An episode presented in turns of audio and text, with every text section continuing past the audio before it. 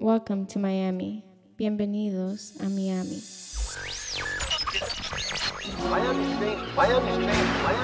You're now listening to MIA Radio. DJ Kev, DJ Zaya. Let me holler at my real Miami motherfuckers. You need to do whatever the fuck makes you happy. If something makes you happy, do it. Something makes you unhappy, don't do it. That's what kept me going for so long because I still have that love for it. And I've been able to just separate the love from the bullshit and do things my way. Don't do things I don't want to do. Do things I do want to do and just be patient. Yo, yo, yo. It's MIA Radio. Yes, episode, episode- 50, bro. This is 50. For real? Did you know that? Yeah. No, I didn't. That's why we brought you here, bro. I, would have liked. I would have liked 52 so I could have done the one year, but this is cool. Nah, nah, Like 52, we nah. got something. Yeah, yeah, but 50, that's pretty special, bro. That's why we, we brought you on One, for uh, one phase at a time, bro. 50. And You brought 50 mixtapes. And we br- you brought 50 mixtapes, bro. Thank you for that. Yeah. Oh, yeah, we got DJ Obscene here. We- DJ we Obscene in the building. That's me. The What's up, legendary. This is the most obscene thing I've ever seen. He's got the best drops for sure. The Cartman drop. I got to make some new ones. You you have the you have the everyday people obscene one, right? Well, I just loop that when I play. Yeah. Like I'll just let that loop. But Yeah. that I like that Piers Morgan one because I, I had to Oh, that's a good one. That one, yeah, the, the one you said, the most obscene thing I've Yeah. ever heard. Uh, because that one was actually, I just heard it in the background on the news. Like I heard Piers Morgan say, that's one of the most obscene things I've ever seen. Yeah. And then I went and I found a download of that episode of Saying Piers Morgan. heard. That's when he was still on CNN a long time ago. I found the recording of when, uh, of the day of when he said it. Yeah. I ripped the audio from it. And then I looked through the whole show to find another place where he said, heard, Heard. Nice. chopped it up, da da da. Details, bro. And, and that's, how, that's how I made that. I made I used to make kind of fake drops like that.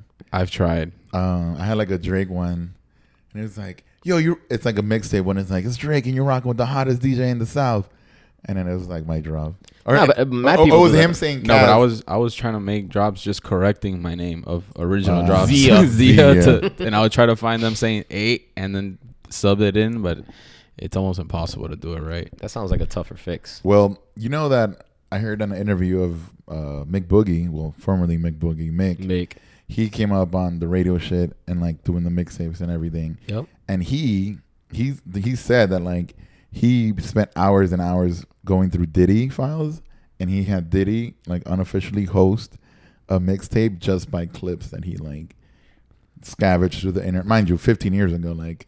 Oh, way he like made a, his own hosting using.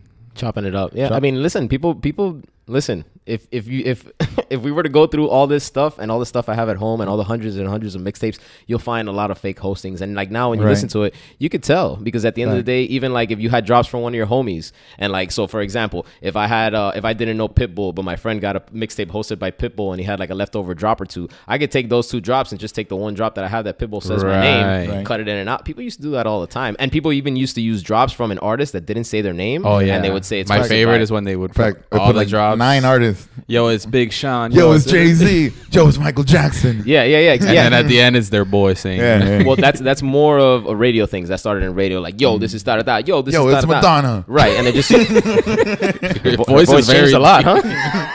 I've heard them all. I've heard one when it's like, "Yo, it's the Pope." It's like, I mean, What? I'm kidding. Like, it's like random. ar- It's like random artists that you know, like, will never be. I used to hear him in San Antonio a lot. It's like, "Yo, it's Jay Z." Hey, it's Beyonce. Yeah. Blah blah blah. And then it's like, it's Baby Bash, and you're listening to like, Yeah, yeah. Baby Bash finishes it. It's like, hey, this is Beyonce. Hey, it's Jay Z. Hey, it's Barack Obama. Hey, it's Baby Bash, and you're chilling with DJ Fulano. That's why my favorite, like on on your old mixtapes, it was like Pitt would say a drop, but it, he'd say something like about you, and like or like something like about the DJ, like yo, yo, DJ Obscene always grind, or but like something like kind of funny, but it was like, all right, this is obviously a little personal. It's not like You, you, you, you guys want to hear something exclusive that nobody's ever heard? that's why you on here, bro. yeah, Back in the day, so this is all obviously mixtape talk, and this is all mixtape related. Now that you're talking about Pitt, Yeah, this now mixtape right here it. that I'm holding right here when we did this one, he recorded maybe like 10 minutes of drops for this. But at this same time in 2004, 2005, we were cool and he knew me, but like, you know, I was 15, 16 years old. I was a I was a fucking kid around a bunch of adults. Uh, so around his adult friends, sometimes when I would pop up, he would start cracking up and he would say that I looked like Willow. Like Willow, like Yeah. from. uh Like the movie Willow. You're gonna have to go back and and, and, and, and see I'm trying to think. Yeah, yeah, no. It's the it's the We dude that pull it it's, it's the famous Ewok. That's what I was saying. Yeah. The famous Ewok is Willow, which is also Yeah, he had this weird ass show on HBO a few years ago. But anyways, I know you're talking about. Yeah. yeah, so a little short, crazy looking. The can't say midget. You know, just a little short dude. Yeah, yeah, yeah. And look- yeah. you know, so funny. looking mad I know funny. you're talking about. And he used to think it was the funniest thing Wasn't in he? the Uh, world. isn't the guy from uh, uh, Never Ending Story? Yes, Same same, guy. guy, Yeah. okay. So he would just think he would be like, "Ah, dawg, you look like Willow, dog. You look like Willow." And he used to just just something he would say, and he found this so funny. And I, I mean, I guess it's kind of funny, but like, I don't look like Willow. No, you Anymore. don't. You don't look like. I mean, you never did. Just, I mean, li- listen, bro, you didn't you didn't know me when I was 15. I mean, let's let's get into it though. Uh, we want we want to get to know you when you're. How, how'd you get into like this? let's begin. this legendary. You got you got like 50 mixtapes here right now. Like, how did you a 15 year old, 14, 15 start hanging around with yeah. How did it begin? adult rappers and I mean, listen, it's uh, it, it there was it definitely started with desire. Like it's something that I wanted to do. Once I figured out that I wanted to DJ and this was my shit, like I mean, there was nothing else pretty much to do other than work. You know, like I, I I just went off what I felt and I was like, hey, this is really cool. I really like this. I was always hands on when I was young about uh, things that I wanted to do when I grew up.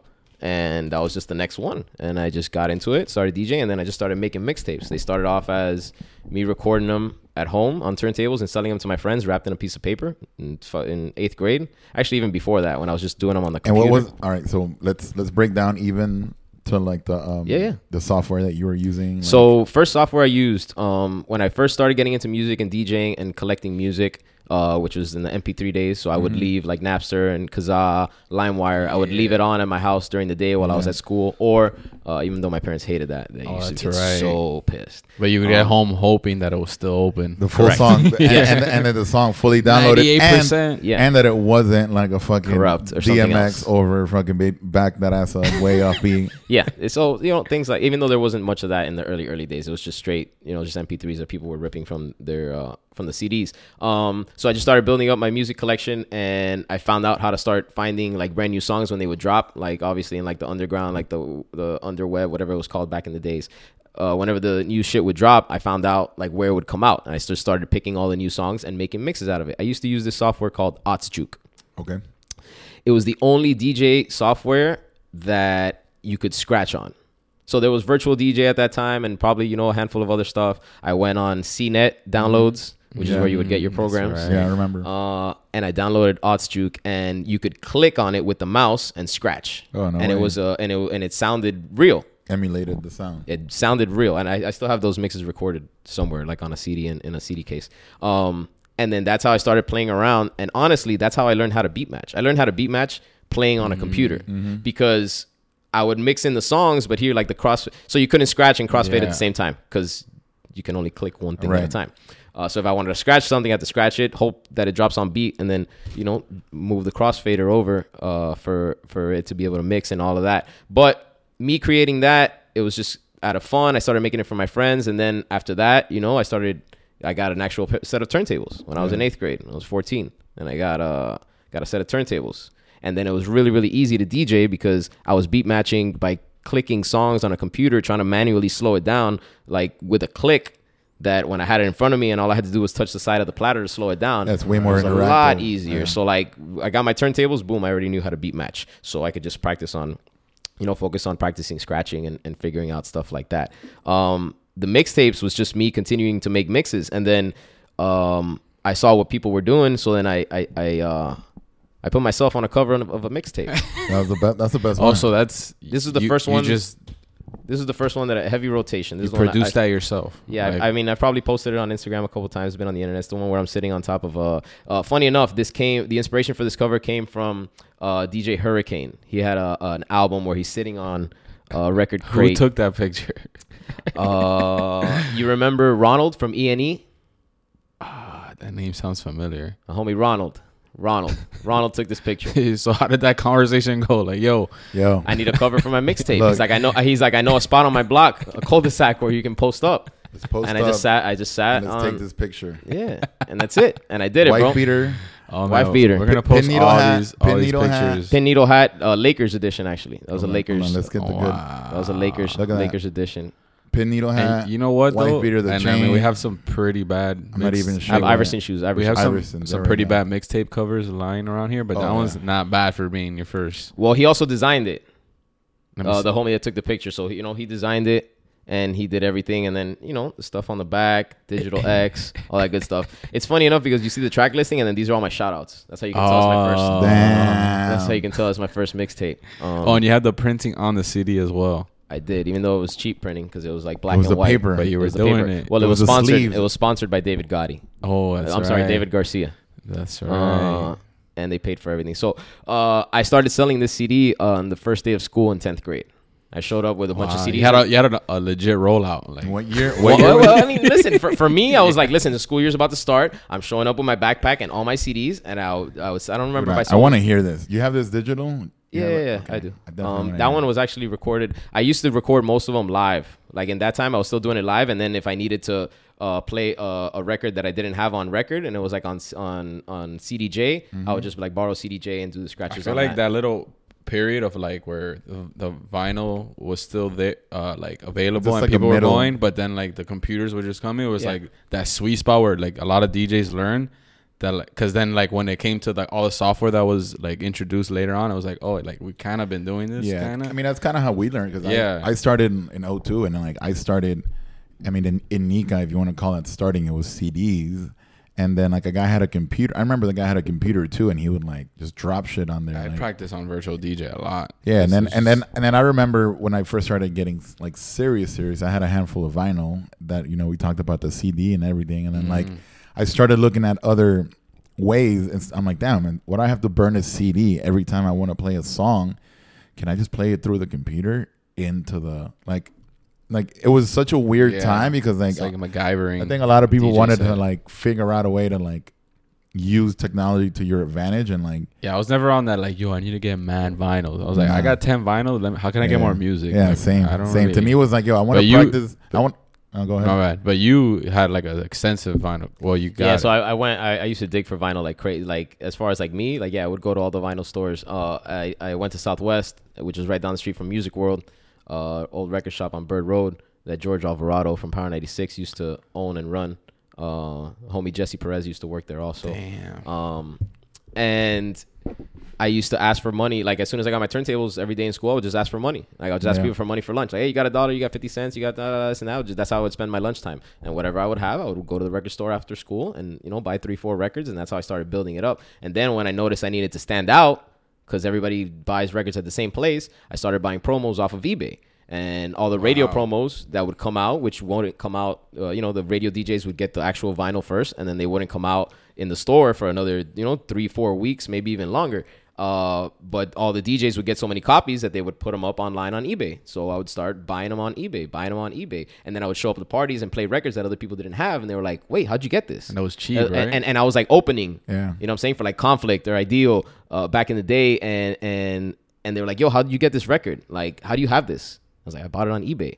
How much were you paying for the records? Uh, just a little bit over, like maybe like ten bucks 10 each, bucks, nine yeah. bucks each. You were bidding? The, the most, uh, yeah, the Yeah. most I ever paid was uh, Pharrell fronting when it first came out. I paid like twenty two dollars for it, Oh, just to have it first because I need, like, I needed to have that record. That shit was so hot, like It I need to have that record. I need to play that, like that. And then I eventually ended up meeting a guy that I bought from a couple times on eBay, and then it got to the point where he just started like dropping them off outside my thing. He's like every like two weeks he'll be like, "Yo, I got all the new Damn, ones." so you, and I you started had the first subscription service. And it was a dude from here. You were- I mean, ba- basically like a no. He was from New York. Okay. Uh, homie DJ Lex, I DJ Lex. He's still around. Um, he used to provide me with all the promos. Man, they would just show up on my crib. I don't know if he was in Miami. I don't know if he had somebody there. I don't know what it is. But I would get home from school and the vinyl was sitting there in front of my. Uh, luckily not warped, but it was sitting there in front of my thing. And then you know that like thinking of a different way to get stuff that I can't get, like getting the promos off eBay.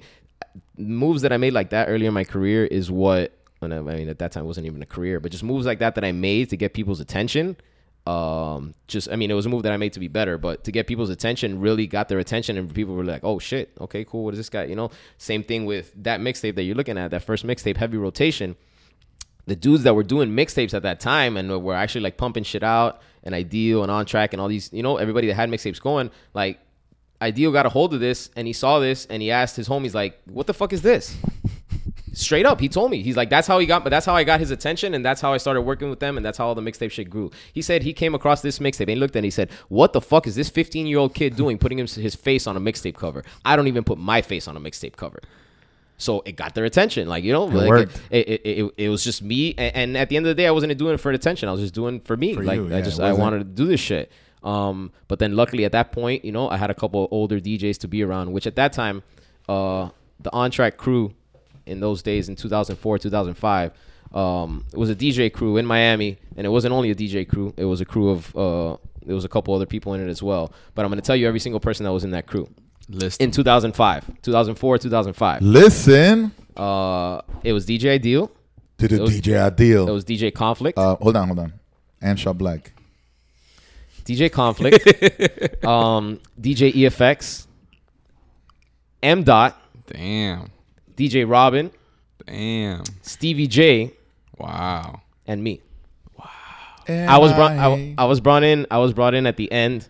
Um, funny enough, conflict ended up leaving because uh, you know he took like a little hiatus from DJing and whatnot, and he broke off from the crew. And then at that same time, I came in, and they brought me in, and they. I was How just- old I- are they at the time? I was I was like 15. They were like three years older than me. What they do? 35. Uh, yeah, he's like yeah. They were like three, four years older than me. Everybody, and and some even a couple more. But yeah, it was a 15, 16 year old hanging out with a bunch of 19. And in Miami, who was like doing mixtapes heavy at that time? I mean, EFN is always The you know king. been, you know he's always been Obviously. the king. Even whether at some points it was super relevant or not, because you know at, at, at, there were at times where he dug real deep into the crazy hood and just into like his crew and his people, and he was just really all about them. And maybe just Miami wasn't necessarily ready for it, or just like on a national scale, we weren't getting that attention, which he was able to get once you know Ross uh, pushed. through Yeah, at the time, like at the time, it was like the Houston scene, the, the down south scene, and then it was starting. That's when, right? I mean, I was in, in Texas at the moment, so Right. That shit was insane. Like the fucking before the Kappa and all that other mixtape shit that was like running over there, and then, I mean, because I was super heavy into the mixtape scene, um, and it was guys coming out of Florida, you know, uh, Smalls, and then you, you and Ideal, obviously, were like the big dudes that were like, I would constantly see the names like on all the mixtape sites. I was like, who are these guys? Southern Smoke, what is this? Like, next in line, like all the fucking, and I was like, yo, like, we're listening to fucking um, Rapid Ric and all these other guys in Texas, and like Shout to Rapid Ric. these guys coming through with like heat, and that's I think that, that that's probably where we're at now. You know, like I mean, where we're at in your story, like where you guys were. I mean, EFN, like I said, has always been the guy, but it's like when you start seeing new names and it's like solid shit coming out, you're like, oh fuck, all right, let me pay attention. It was also a different approach because EFN had like un- untouchable, the fucking king. You know what I'm saying? And then like we were making so much noise and we were doing so much thing that is like just moving so much. Like we were moving a lot of CDs. First off, like we were making a lot of money selling Yeah. CDs uh, when I was in high school. Like once this shit started popping off and like you started seeing the CDs in Best Buy and and all that, like. And you guys had the website already going at that time, right? That's right. I forgot about that mixtape corner. We're trying to do our own like mix unit and whatnot um, that they started up. It was it was a lot of ambitious projects, but there was a lot of young energy and it was very youthful. And I guess at that time, some of EFN's mixtapes just seemed not like it just they just seemed different. And then honestly, his mixtapes were in the style of. Uh, uh, like New York mixtapes, there wasn't really much cutting and scratching. It was more about like the music and stuff like host, that. like like actual host, Right, right, right. And still, like I said, like I said, man, EFN untouchable. You know, forever in Miami, just for you know everything he's and and even then, bro, just look at look at what he's been able to flip it into and like who he is. You know what I'm saying? Like, come on, man. Like Yeah, it's not like yeah, well, he's- that's that's that's it's ridiculous, but it's a great example of just you know staying down because he never switched it up. And even when um I remember Ideal would talk a little bit of shit and just be like, "Yo, I'm the mixtape king." And you know, and like, and and, Yeah. and just you know, go out of pocket and say shit like that because honestly, that's how it really felt. And the the reach we had and the shit that was going on, like you couldn't, it was undeniable. You know what I'm saying? So for him to say something like that, like you know, that was his shit. I don't, you know, now we can look back on it and say, obviously, it was uh But you guys had a pretty well-oiled machine going at one point. Yeah, but I'm just saying if, if you if you take a look at it now, Oh, yeah, that yeah, was yeah. accomplished, like obvi- like that was a stupid claim to make. Uh, Oh, like and I mean- I mean- like it felt that way at the time, but like looking at how shit is shaked out now and where EFN's at and everything's happening. yeah. I mean, we could say that about a lot of things. And- Yeah. Yeah, And but listen, it, it it was what it was. Um, everything started just picking up crazy, man. Like with all these mixtapes, and then we had access to all these artists. Obviously, Pitt was coming up at the same time, and we were really involved with his mixtapes and his stuff. Um, but even then, like the stuff was Pitt with Pitt was like all the way from the mixtapes to standing uh, in uh, in front of Dolphin Mall, pouring rain, holding up a sign for, for his uh, for his uh, uh, his first album, Album release release, party yeah. at Fye Yeah. at Dolphin Mall. You know, as being at, at Calle Ocho at eight in, at eight a.m. with Teach Uncle to set Al up Festival. You know what I'm Right. saying? Uncle Al Festival, all stuff like that. That you know, we were just in there and we were just in the streets, just with the people, like we were just out there, man. And and and, and you know, we we got a lot of love. People enjoyed that we did. You know, cutting, scratching, blends, and made the mixtape sound like actual DJing instead of just like the you music. guys had well produced mixtapes, like and DJ wise, like technicality and all that. Like even from like the people that are doing on a nationwide scale, but Yeah. like your guys' shit was like always clean. Like It was it was like the blends and just the format. it was a it was a combination of all the because I remember hearing other mixtapes and it would be like, like kind of like the song echoes out and here comes like an interlude or like a, a and it was like yo like, I like where are we going? And then it was kind of weird, but then like with y'all shit, we just let it ride. Because I remember, I remember going like I would hear you guys mixtapes, and I would always go back to hear the intro scratching or like the the little That was so much fun. jugglings you guys would do, Yeah. and I would like all right, th- like this. That's how I learned scratching a lot. I would hear the mixtapes and then try to emulate it like on my one record that I had. But like I remember being like, "Yo, these guys are like." Like paying attention to these scratches, like you guys put a lot of emphasis on it. the only person I can say that was better than us was Green Lantern.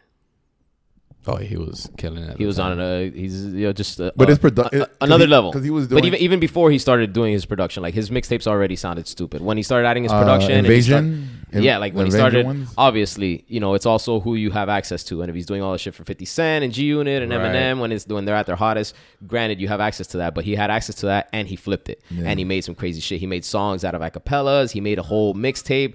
Uh, just over random beats, just using random acapellas, making brand new songs. Like what he did was on another level completely from from us. But um, I definitely tag him as an inspiration.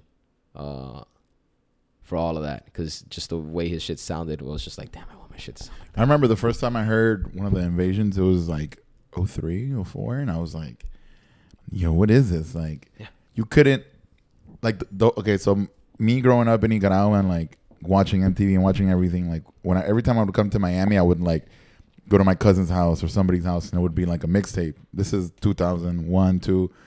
And then, like, I remember when I was in the military, or right before, never mind, I heard. I think it was a rectangle Ecko mixtape, Mhm. like when Ecko would put out like mix CDs. Yeah, yeah, yeah. I remember. Yeah, they used to they, they gave that one away at the in, in the store. They would give them out. So I remember I had like two or three, and I was like, "Yo, this is wild." And then from there, I came across like Green Lantern shit, and I was like, "I was like, so what the fuck? How is this guy playing so many songs at once? Like, like what is like these drops? Like, it was just, I mean, and for a while he kept it like, Yeah. On some wild shit. He did, man. It was uh, it was just That's crazy. But and during that time, you guys weren't even focused on playing parties at all, or that was kind of on the side. well. That was um. I mean, the parties were there. That was only on the weekends, though. Remember, I still had to go to school. Oh, that's right. You're So- a kid. I forgot.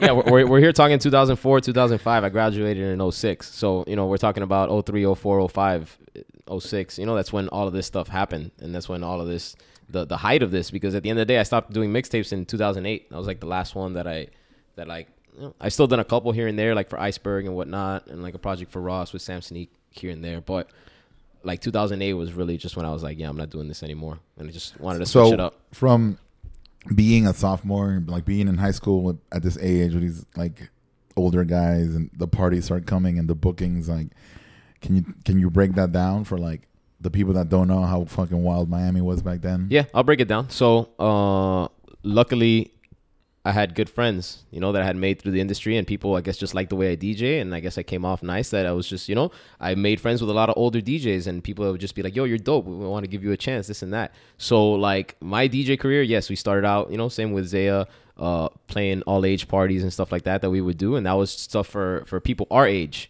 you know, and that was stuff for our friends to come out and and you know all of that. But then I started playing in South Beach when I was like 17, maybe. Um, and I had to give a big shout out uh, to Aerial Salt and Reflex. Nice. They used to pull up to my crib. I'd hop in the back of their van with my records, and they would drive me to Club Red on South Beach. Talking 2004, 2005. Drive me to Club Red on South Beach so I could open up for them. They had to they had to walk me in through the back because I couldn't be in the club because I wasn't 21, As soon as I was done DJing, I had to stand in a corner and I couldn't be around any alcohol or nothing like that because obviously the club, you know, like the club was taking a huge risk. Like, you Right. wouldn't see that nowadays. Yeah, that wouldn't happen now. I mean, nothing. I always say about Doesn't matter how like hot the. DJ is, Yeah, happen now. I mean, it don't. You got to be like Martin Garrix. The Mar- that's the only example, That's what I'm saying. and that's on a you know Uh, like we're talking on. about fucking yeah. yeah. That's, like- uh, that's not even. And yeah. even then, they're pretty strict on like. yeah, even you at live, I've seen it. I've seen it at live where it's like you can't do this, you can't do that. Like Yeah.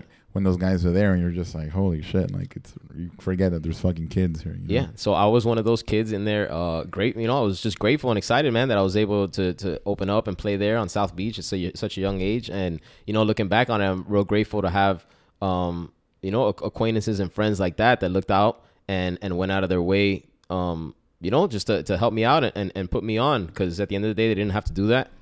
Uh, we all got along well, but at the end of the day, I was still a kid, bro. Yeah. And you know, sh- big shout, biggest shout out to my parents who let me fucking do that shit Yeah. if you if if if if you're a parent and two du- and two dudes two older dudes pull up in a rickety ass red van to to pick up your kid to take him to the club on a school night yeah. Get, get, get the fuck out of here bro. explaining that like those situations to my parents, they're like, I don't understand. and like, all I had was a Nokia. You know, all I had was a, a Nokia cell phone. Yeah. You know, like it's not. I can't send you pictures. I can't like nothing. Because usually the people you were rolling with back in the day were older because they were the ones with the car. They they Yeah. had been DJing Yeah. for a little bit, so it was like always weird to explain to my parents. It's the like, plug. I mean, I, ne- I never explained to my parents, but like, you kind of you're in an environment where you're like, you know that you're new, and you know that like, like, like, I don't know. Like, I see it with gigs. Like, I feel like sometimes he's like, he's overwhelmed, and like, he's like, oh shit, like I'm in the fucking booth with all these guys that I looked up to like two years ago, and now I'm like hanging out with them, and like, Welcome to real life, Garrett. right? I check I check them all the time, and like, I'm just like, bro, this is just normal, bro. Like, we'll talk, you know. Oh, so and so Diplo's here. I'm like, all right, cool. Like, whatever. Who cares? Like, but then, It's funny. but 'cause then I remember this kid's fucking 13 years younger than me and has not seen the wild shit that I've seen in the last like, 20 yeah, years. Your you know? perspective changes uh, Completely. when years and years pass. Yeah. So I mean, it's something that I don't know. I guess we kind of like to to look back. You're like, oh shit. Even back then, it's even crazier. Like you being, I mean, this kid's 22 and you're fucking 15. Yeah, and listen, when I was looking through all of this stuff when we initially talked about doing this episode, and I was talking to, to Zaya about this, um, and I just started looking for some of the older CDs and just looking for some of the stuff. I remember hitting him up, tripping out because I had completely forgotten that I did two mixtapes with Khaled Oh in 2008 for Ace Hood. I did Ace Hood's first ever mixtape, and I did a second mixtape with Khaled. And like, I had forgotten that I had done that, and like, it just took me back there. Like, it took me back to the studio we were in when you know what I'm saying the process of working on the mixtape. Yeah. Like, Khaled just be like, "Yo, I'm seeing. I need this. Like, it's got to be like this." And then we got yo, Right. like yo, and then like, and then like even like like the fact that the first one like didn't have my name on the front, and then like when Khaled shouted me out on the CD, like he shouted out Entice right after, type of deals like that. You know, like I was getting love, but it was kind of just like eh, like just so many different things that I was just like picking up on and just and I was like, damn man, I had forgotten that all of this shit even happened. I tend to stay very present and in the moment nowadays, so it, it like not that I'm disconnected from it, but this was a long fucking time ago, Yeah. man. I just said 2008. That was 11 years ago. Yeah, it's crazy. You know what I'm saying? Like, and and for me to have done all of that already, and I don't feel any kind of weight about it. Like, it's great, it's awesome, but like, I cherish the memory, and I'm and I'm, and I'm grateful I had that. And the only reason I even had that opportunity was. I was shot, so I'm, I'm glad I get to shout out all the Yeah. fucking DJs that have helped my fucking career because every yeah tag them all because I got mad fucking love for every DJ I've mentioned here and and I will forever. Uh, just because they've been an instrumental part in in allowing me to do what the fuck I do and what I've done for my whole life. I've never had a job. This is what I fucking do. Right. You know what I'm saying? Like I just exist to do this for now. But you know, like this has been it. Uh, shout out to my dog DJ KD. KD was DJing at 99 Jams on the the five o'clock mix. He was doing it Mondays, Wednesdays, and Fridays.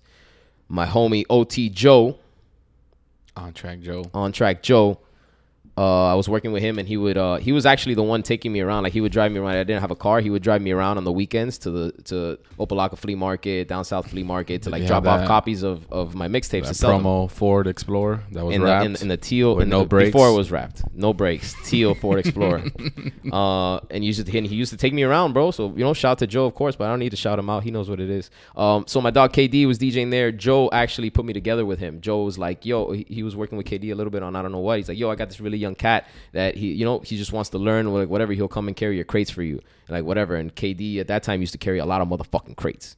He had like six, set, like he had, like it was like carry That it was on a real thing. Yeah, it was carry it on a big like uh like if I'm uh, like, a a, hotel, like a bell, like a bellman Yeah. at a at a hotel. It was like six, seven crates, and I would finish school at two thirty from Southwest, drive straight to uh, off Sheridan in ninety five, where the ninety nine Jams is at, and I would just wait there for KD to show up. When he would pull up, open his trunk, pull out all the records, take them upstairs, set everything up, so he'd be ready to do his mix show. When the mix show ended, pack everything up, da da da, take it back downstairs. But obviously before his mix show and stuff, he used to teach me little tricks and stuff like that. Like he's taught he taught me a couple juggles and stuff that I still use nowadays that he would do, and I'd be like, yo, how do you do that? And he would take the time to show me. But above all of that, Khaled was on at 6 p.m. right after him. Yeah. He was on the night show. So obviously Khaled comes in early, and I'm not mixing. I'm not on the radio. I'm not doing anything. I'm literally just sitting there at the desk talking to Lorenzo Ice T, which is who used to be uh, uh, on at that time, right? Um, and then Khaled would always just come in. and He would just be there. Either we would talk, we would do this and that. You know, like I was just be, I would just be around him. He knew that I existed. You know, and then I remember.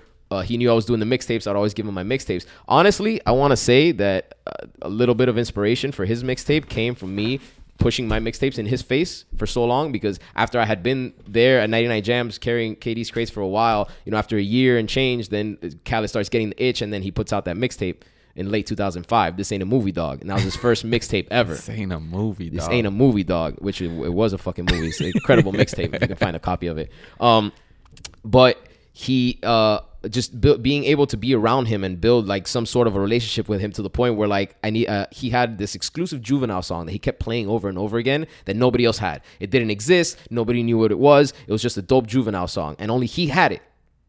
And I asked him for it for my mixtape, and he gave it to me. Oh shit. Gave it to me on a CD. What was it? I don't fucking remember. Oh. Like, man. like, yeah, no, it wasn't. It didn't end up being a big song or whatever. Back that ass up. It was just, no, it was just Set it something exclusive that he had, uh, uh, and and only he would play it. Um, and like, and he gave it to me, and I was like, oh shit, all right, this is great. All right, awesome. I said that. Um, and then like I asked him for like another track that he like he played me a track that he produced when he was producing back in the day for uh for like for Fabolous or Fat Joe, a record he had made when he was uh beat Novocaine. That's right. Uh, and uh, and he gave me that one too, and I was like, oh shit, he's fucking with me doing this and that. So he knew I was doing my shit. And then when he, uh, Ace Hood came around and he needed to do a mixtape, hit me up, Nice. and we fucking did it.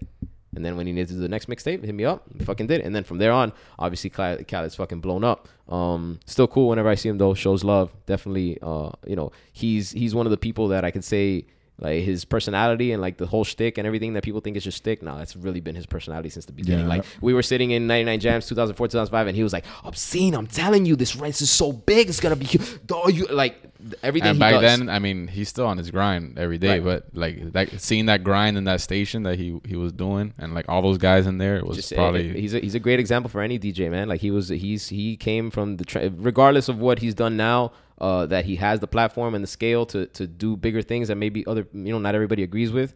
You know, I know he doesn't give a shit. I wouldn't give a shit either because at the end of the day, he's there. You're not. But he came from the trenches, man. I used to listen to him on Mix 96. He, uh, uh, Khaled and Irie, I used to listen to them when I was in my in, in my room, in my like like in my little bed with all my fucking stuffed animals when I was like in fifth grade, listening to these, you know, like a young kid listening to them on the radio, and I would turn it on and listen to it every night, eight o'clock. You know, the, oh, the Thunderstorm with DJ Irie. You know, Khaled, five o'clock. Like I would tune in and listen to them, and just like I have memories from those eras. And like I remember Khaled when he first played Nas, "Got Yourself a Gun." He used to bring it back over and over again, over and over again, play it for like 15 minutes straight, and I thought it was the coolest thing in the world. And it's just little things like that that that just inspired me to love this culture of DJing. And and I'm so grateful that I've had good people to you know step in and this and that. But I'm also grateful that I got this experience like from the ground level. I got to carry crates. I got to you know uh, uh, promote. I got you know like all the little things that don't exist anymore. Yeah. That's what I feel has made me a well-rounded individual. Just that I've had, been able to have that experience, and honestly, what's kept me going for so long because I still have that love for it, and I've been able to just separate the love from the bullshit and do things my way. Don't do things I don't want to do. Do things I do want to do, and just be patient and know that this shit goes all the way up, all the way down, sticks in the middle for a little bit, cools down, goes really, really, really fucking high, and gets really, really hot for a minute. Then you cool off. Like this shit just goes up and down. What we do, man. Like uh, uh, and a lot of other industries too, but like you, you you really have to just stay the course and just you know just do, do shit right, man. It's do a shit right. I mean, and it's it's like you said, it's it's been a good foundation for you, and it's it's pretty much been the backbone to the DJ and person that you are. And there's a lot of things that you know we went through that like, you know, is a backbone to us. And It's like that initial grind that a lot of DJs don't get to experience. a lot of people don't. I mean, and now, bro, now I just fucking I I. It's, it's comical to see the process of how DJs think that like how they're gonna get into places like, fuck, bro. Like all my, I don't care if you like all my pictures. I don't care if you follow me. I don't care any of that shit. Like if you gonna come and hang to like a DJ's gig, like you know, let the DJ do his thing, whatever, and and say what's up and keep it going, and then do that ten other times. Don't fucking stick to one. Don't stick to one thing that you think is gonna be like, oh, this is gonna be it, and and that's not it. Well, when we were doing that, we were doing t- 10, 10 of those things at once. You know, like, I feel for you, bro. You must have so many people on your ass. I mean, I do, but I don't really care. I don't take any uh like pause. pause. yeah. well, I mean, no, uh, I don't take it. I don't take it to heart. Like you know, I you've been to Wood. You mean you were at Wood last week? You've been on Wood, and there's eight, ten, ten, nine, fucking one DJ in the booth, and I don't. I mean, I appreciate that. And at the same time, if you're gonna come see me, go see Louis Arson down the street. You know, go to Coyo, go to whatever. Like, like, like, plant your seeds everywhere. You know, like it's not you coming to my gig two weeks in a row is not gonna get you booked. Like. And I hope that's not why you're at my gig. I hope you're there to listen to the music and listen to everything. And And the thing is, I'm uh, like, is that a lot of people don't they didn't like I was saying they didn't go through that like yo I would go to obscenes gigs or conflicts gigs just because I was like in it like I wanted to just hear them like it, I was the last thing I was thinking was about getting a gig because I was, didn't even think I was ready I was just like yo I want to like how do these guys do this shit? I don't even like I can't even think of how to come up with a routine like this or rock the crowd like this. So like I was all ages and shit bro. I would always I would open but like opening like 10 songs maybe tops because I was opening for the opener basically. I mean, you also weren't very good.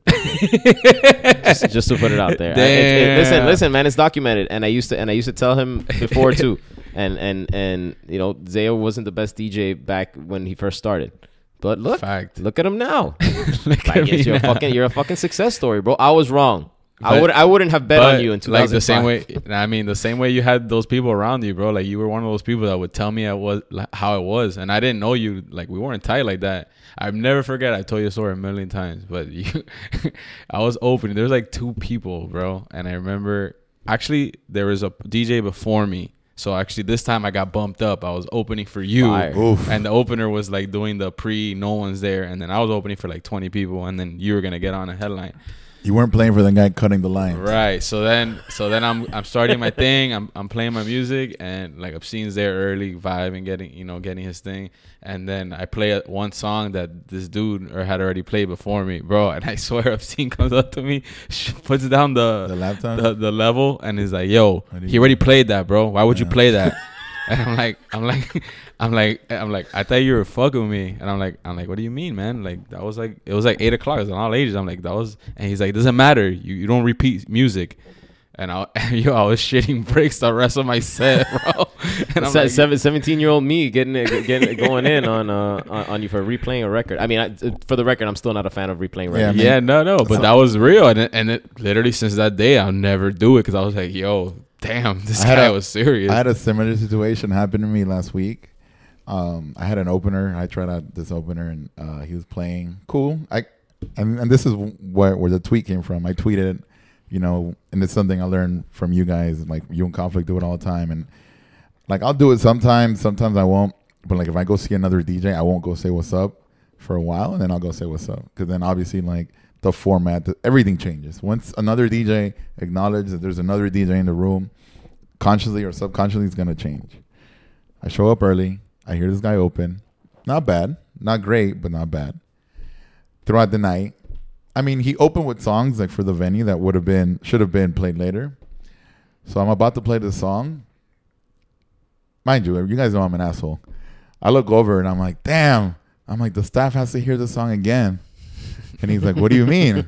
I was like, yo, you played this at like 8.30, 8.45. And it's 12.30 and they heard it, but they got to hear it again.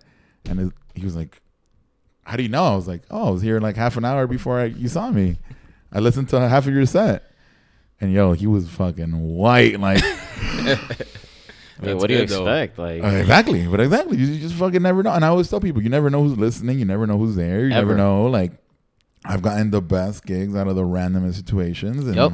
It's it's 100%. It's always like, you know, just fucking do you and play the venue, play play whatever, and but But it- opening opening it's so important, like especially at that point because if it slides, if he would let, if he would have let us slide back then, you would have never yeah, changed. No, and? I mean, I mean, those all ages were. I mean, we were doing a lot of them. So I, I, like he said, I wasn't good. So I, a lot of, and I didn't have proper. Like I had only a couple records, some CDs. So I like, think about it back then too. Like your selection also depended on you know what you were able to get. Like Right. if, if you were playing on records and you were only able to get certain things, like Yeah, that's that's just it. what it was. So and, my- and we were kids, right. So, my habits could have been terrible from the beginning, but like luckily, like you, I had guys like you there to be like, "Yo, that's terrible. What are you doing?" I mean, you- I mean, you're a good dude too, bro. So you're eventually gonna, you know, run into somebody that was gonna help you out. But listen, I think the, uh, the more of that is needed. Like, just always be honest, bro. Like, just be honest, man. Uh, like, if you're gonna hurt somebody's feelings, fuck it. Like, it doesn't. It, it, it really doesn't matter. You're gonna help them out in the long run. If if they don't understand it now, it's cool. if their learn. feelings if their feelings are hurt, they're not really about it. I mean, not not about. That's not that they're not about it, but it's like if their feelings are hurt, they're not seeing it from the right perspective. Yeah, but not everybody has that awareness to remove their feelings from the situation and just be like, oh, okay, this is just, you know, this, this is just black and white, A, B, and C. Like, no, people feel a certain kind of way about anything. Listen, any type of stress comes from feeling a certain type of way, bro. If you remove your feelings from any situation, there won't be any stress. It just is what it is. Yeah. Right. That's crazy. That was that was a good good gem right there. I mean, oh, you see it every day. You see it. Don't we, we see we all see it, right? And our friends and our parents and people driving on the street, on TV, everywhere. Like stress, unnecessary stress, worrying about shit that's like you can't change anyways. Well, mm-hmm. Just just sit around and wait for it to happen. Yeah. No expectations, bro. Zero. What I've been saying, and, and I know we've talked about this. We've talked about like non DJ personal stuff, and my favorite stuff to talk about. This, uh, I, uh, full confession: I've never listened to an episode of your Oh podcast. no, we're gonna get into you know mental health, personal, personal and- health. and you're- you're I mean- very big. Uh, you're one of the persons that I mean, like we've mentioned it, like like throughout the last year, I've been very health, like healthier, and trying to fix myself. And there's things that I've talked to you in a personal no, no and you've always been very positive, very like mind, body, and soul, and everything else in a good way. I guess I don't know. Mhm. I'm trying to like I, I would just call it balance. Yeah, you've There had a you good go. balance and everything. You know, we've talked about stuff. So, like, where did that come from? Like, was there any thing in your life that just changed it? Where you just kind of like, where did it all align? Cause you kind of been like that for, For the while. most part. I mean, not. I mean, I don't remember all ages, but Listen, man, I was I was a, a, a as far as like my intellect and the person I am, I've pretty much always been the same. Obviously, I've changed over the years, and, and I've been able to refine certain parts of myself. And back in those days, in all ages, I was a loose fucking cannon, bro. And on top of that, uh, no, yeah, I, I really was because I, I would fight anybody, I would get into shit, I wouldn't care. Like it was just like it was just whatever. Um, but it was definitely carelessness, and just you know, I really didn't care about myself too much which is why I would act out in those ways and all that, you know, and, and why I acted a certain way because I was a dickhead, bro. You guys would not like me in middle school. Like in middle school, I was the fucking worst, man. I don't listen, and I and I still have my same friends from middle school, same fucking circle of friends, and they'll tell you. and they'll tell you, and I don't know how they stuck around. To be honest with you, like, cause I was just. Uh, it's just I just wasn't a pleasant person to be around. Just because I was just acting out, man. Just because of personal shit in my life and just shit. It was just it just came out uh, in that way. But my personal journey to where I'm at now and, and just get bringing everything together to the center. Um, it started with yoga and meditation, man. Yeah, 2010, 2011. I you know just started to explore a little bit here and there. Uh, I was uh, I was gifted uh, a few sessions with a life coach, and I was able to uh, go through a process of figuring out what I wanted and and different little techniques and stuff like that. Uh, I guess you could even say it started with the secret because that was the first thing that I ever saw back in 2009, 2010 the documentary. on demand. Uh, I saw it on demand on Comcast on demand. It was there, and when I was, I remember watching it in my room, 2009, 2010, um, just about manifestation and stuff like that. And then you know, I kind of knew a little bit when I started getting into yoga and meditation. And listen, man, where I'm at is I'm on a lifelong journey. I'm on a lifelong journey to become better. If if if if you want to improve a little bit or you just want to get better at this and that, like yeah, you can you can set a goal and you can accomplish it. You can say, "Oh, I'm going to get better at this" and see results, but the commitment to yourself and like bettering yourself, That's not something that ever finishes. So Right. nobody wants to commit to that. Nobody wants to start working on themselves. Nobody wants to look inside. Nobody wants to take this journey. Why? Because it never finishes. Everybody wants something that's going to finish. You want a TV show, you want it to finish. You're going to do this, you have a goal, you want to finish it. Like people want satisfaction. They want to Yeah. fuck it. Yo, I finished this shit. You're never going to finish that. You finish working on yourself when you die. I had a I had a similar argument or conversation on Sunday where you know something bad happened and like like some like somebody's expecting something bad to happen and I just told the person I was like look that's out of your control. The way that I've been thinking about a lot of things even about gigs and even about everything else like we've all done a gig. Like there's always been that one gig that like that one big gig that you have. You're like looking forward to it. You're like oh it's gonna be so good. It's gonna be this this and that. You do it and you're done and then that's it. And then you're like oh shit. Okay this was cool. And then That uh, feeling that you're that you're chasing is never. it's never it's never gonna be there. So i've gotten to like you know going back to everything we talked about like i've gotten to the point where i'm like i'm just like to me i'm in 2020 already. Like i don't know this is gonna sound super strange but i have a lot of shit lined up. I have a lot of big things lined up but i haven't given any, anything the importance and the value for it to be like a like a like a very important like a milestone. But I know I'm gonna enjoy it, but I'm gonna enjoy more what's to come. So not to get or if it's gonna suck, it's gonna suck at the moment, but I know things are gonna get better. So just to count like I've been having a mentality of like looking in the future to just keep going and keep going and keep going. Like nothing is really a milestone because it might be good or bad, but it's gonna come and go. I mean, the enjoyable part is doing It's whatever. doing it like, is the road to that. yeah, exactly. You know what's you know what's better than looking to the future? Looking to right now. Well, that's what I'm saying. I mean, it's it's like a kind of like a comparison, like how some people think of right now. I, I mean, I live every day, day by day, but in the sense of like, I'm always thinking of like the future as in like I'm already there. I don't know. Like Yeah, I mean, uh, uh, I mean, listen, we, we plan things, and I have things planned for next year, and I have things that I'm setting down and intentions and things that I want to accomplish. Uh, but all of those things have yet to come, and they will come in their own time. So uh, the best thing I can do is focus on what can I do today, right now, at this very second. Like right now, what I'm focused on is I'm sitting at this table. Yeah. I'm in Coral Gables. I'm sitting with my two homies, and we're having a conversation. I'm not thinking about shit else. Right. I'm not thinking about what I'm gonna eat later. I'm not thinking about where I'm going, and I'm not thinking about the joint that I have rolled in my pot. I'm not thinking about none of that shit. yeah. You know what I'm saying? Like I'm, I'm focused on right now and and just things like that. Like to me being present and honestly the meditation, man. I can't stress it enough. Like meditation seems like such a far off goal for a lot of people Yeah. because it's difficult to just sit in a place and just be still.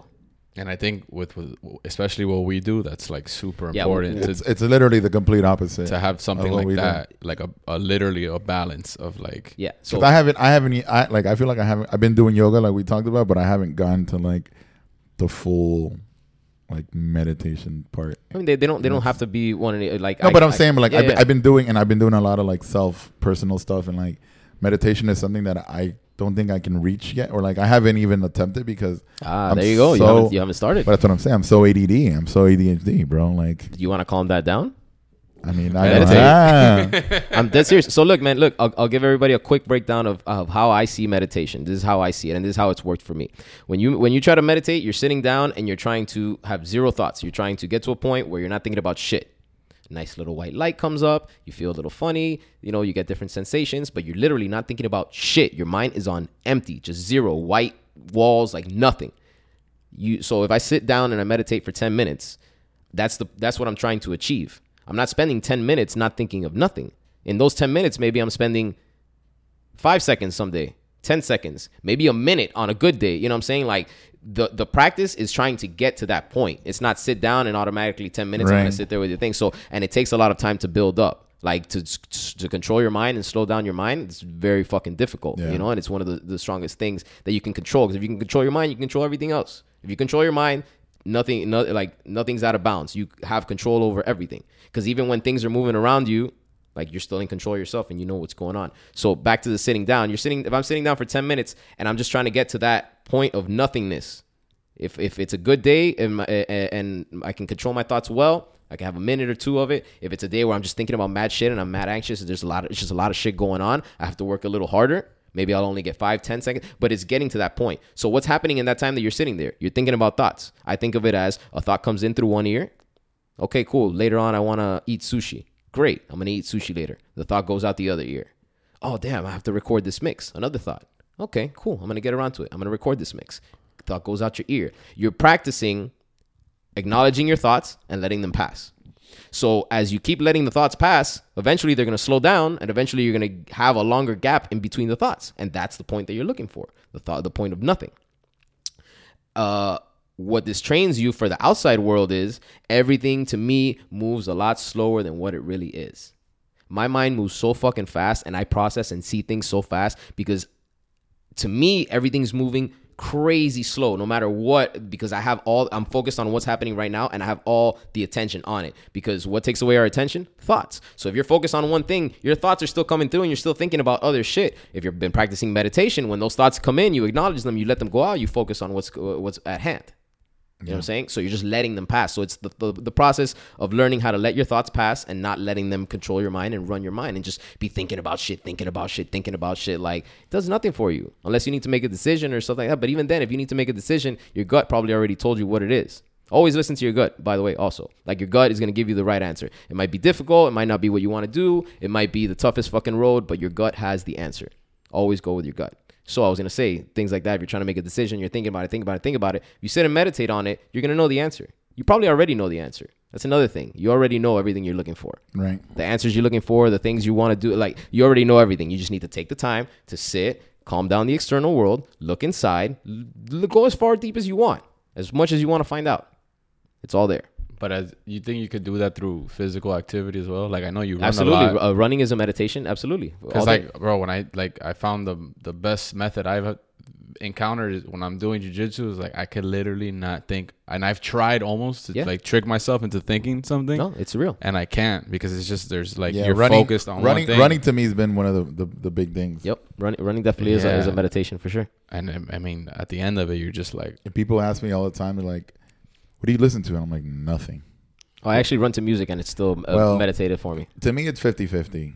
Most of the time, because I'll, I'll go to like Brickell Key and I'll run just right on the water. Mhm. So like, a lot of those times I just don't listen to anything, and I go in times like when there's nobody there or there's a lot of people there, and when there's it's either or, and they both kind of like balance me out. If there's a lot of people, it's like you said, like there's like kind of like a weird commotion. There's a lot of stuff around me, but it's going on, everything kind of in sync to the point where I'm like in my own zone. Yeah.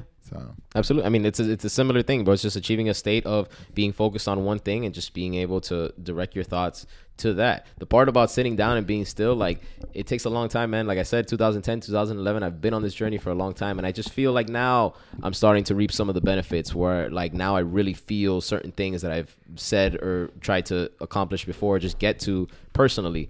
Um, like to like personal success for myself, which is having control of myself and and being able to just do what I want when I want, how I want, and just listen, man. I don't.